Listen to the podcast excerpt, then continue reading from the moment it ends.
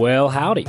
Welcome to the Mental Health Weekly podcast. I'm your host, Ryan Casey Waller, a licensed therapist and writer. On this show, you can look forward to brief episodes that inform, entertain, and occasionally might even inspire. The goal is for you to know or feel or try something that makes your experience of being alive a little more alive. I tell all of my clients in therapy what I want most for them is to be the happiest, healthiest, and safest version of themselves. I want the same for you and for me. So, with that, let's get to today's episode.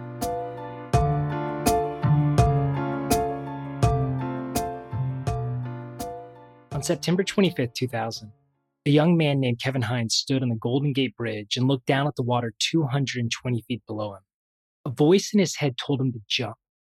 Since the bridge opened in 1937, it's estimated that more than 1,700 people have used it in their lives. Only 25 are known to have survived the fall. On the day Kevin traveled to the bridge to consider jumping, he made a pact with himself.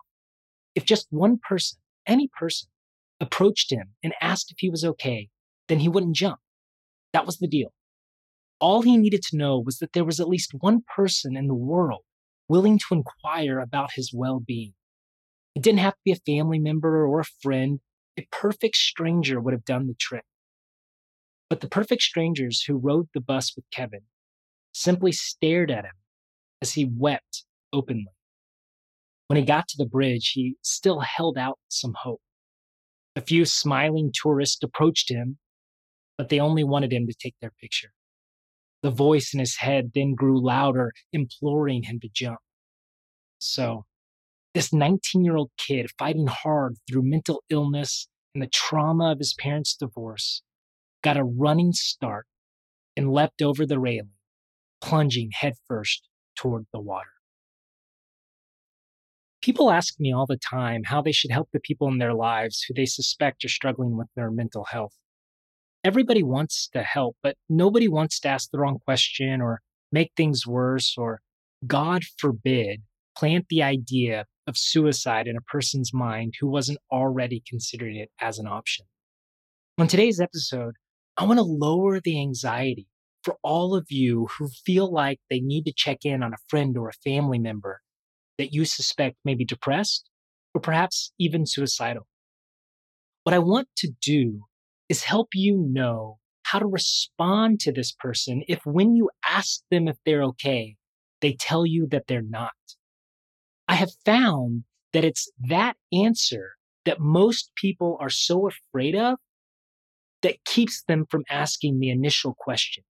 Everybody wants to check in on the person they love, but nobody wants to be put in the position of having to do something about it unless they feel like they know what to do about it. So by the time we get through today's episode, I want you to feel more empowered to check in on your loved ones, knowing you'll know exactly what to do and what to say. The first thing to know is that you're asking this question is not going to make a person more likely to die by suicide. It's sort of like the people who are afraid to teach sex education to teenagers for fear that it's going to give them ideas about sex. Trust me, teenagers are already thinking about sex. That's what teenagers do. Depressed people, not all depressed people, but a lot of depressed people, consider suicide. Your asking them if they're okay is not going to be the straw that breaks the camel's back. So just put that one to bed. There's absolutely no downside to asking. So, what should you ask? Well, be blunt. Say, hey, are you okay?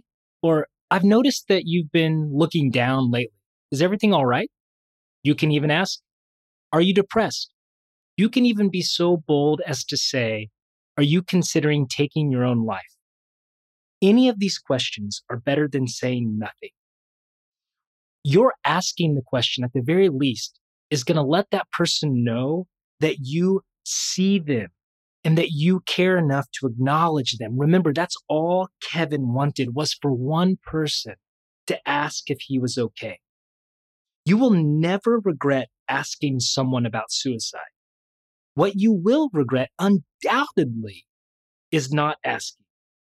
When in doubt, just ask. Once you've asked the question, things actually get easier, not harder, if the person tells you, Yes, I am depressed, or Yes, I am considering suicide. At that moment, your instinct is going to want to say something. You're going to feel this burden to jump in with the perfect phrase or the right directive. Quash your instinct. What you need to do in that moment is get really, really quiet and listen, listen, listen. Express no opinion, make no judgments, just practice active listening. Simply reflect back to the person what they're saying so they know that you're present with them. There's no need to try and offer answers to questions that you don't know the answer to. You're not the professional. So as you're listening, listen for as long as it takes for the person to tell you what's going on. And then here is the only thing that you need to say. It's really, really simple. Wow, it sounds like you're in an incredible amount of pain. I know that if I were in that kind of pain, I'd probably be having similar thoughts. But what I know is that there are trained professionals, men and women, who have dedicated their lives to helping people who are having that kind of pain. I wonder, would you be interested in reaching out to a mental health professional? That's all you have to do. Have the courage to ask the question, listen non judgmentally, and then point your friend to the professionals who can help. You don't have any burden that goes beyond that. Anything beyond that, quite frankly, is beyond the scope of your expertise. So allow yourself that freedom of not knowing. You don't need to solve the problem. You don't need to rescue your friend. All you need to do is be enough of a friend to ask the question, listen, and then point them in the direction they ought to go. If the situation happens to be really acute and the person tells you that they are actively suicidal, you can tell them to dial 988. That is a national suicide and crisis lifeline. If you dial that number, you will be connected to someone without fail that is in your area and will be able to connect the person who calls to a mental health professional. If you can't remember that, go ahead and dial 911 if you need to. Otherwise, if the situation is not as acute, perhaps the two of you can get on your phone right then and there and look up some mental health professionals in the area. So remember, we're asking, we're listening, we're pointing. I think of it as ALP. We like to point and look at the Alps. We're going to be guided by ALP. Ask, listen, and point.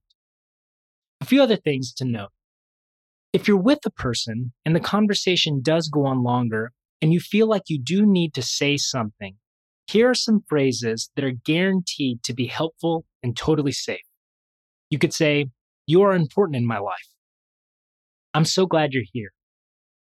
You matter. If you want to talk to me about how you're feeling, I promise to listen. I don't care how long it takes. If you don't want to talk, I'm happy to sit here in silence if you'd like me to. I just enjoy spending time with you. You have never been a burden to me. You are not a burden to me now. Look, I don't understand how feelings work, but I know mine always seem to be changing. It sounds like you feel hopeless. Would you mind if I carried hope for you for a while? Okay. Two more things and then we'll wrap it up if possible, don't settle for a single conversation.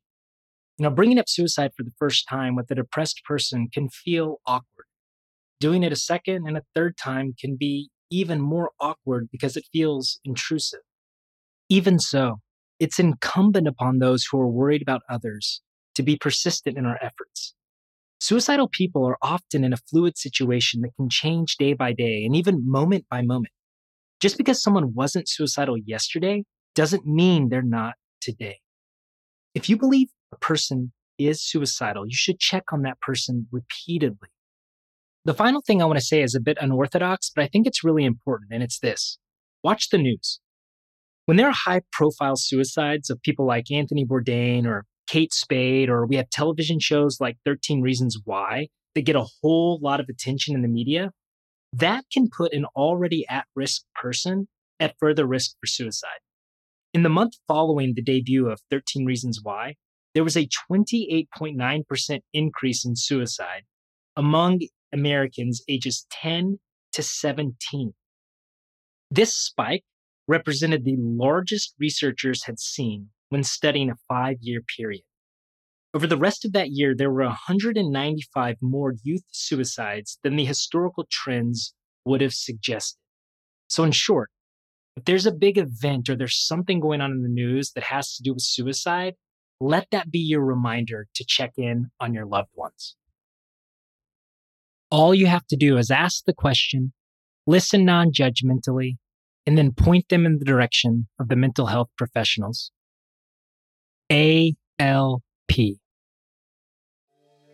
I thank God that Kevin Hines became that 26th person to survive the fall from the Golden Gate Bridge because he now spends his life traveling and speaking on the importance of asking people if they're okay. Let's honor Kevin and his life by joining him in that journey.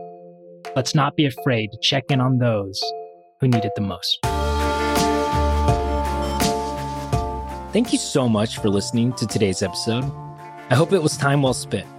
Make sure you're subscribed on Apple, Spotify, or your favorite podcast player. And come find me online on Instagram at Ryan Casey Waller or my website, ryancaseywaller.com. See you next week. Until then, may the path you're walking be filled with curiosity, peace, and love.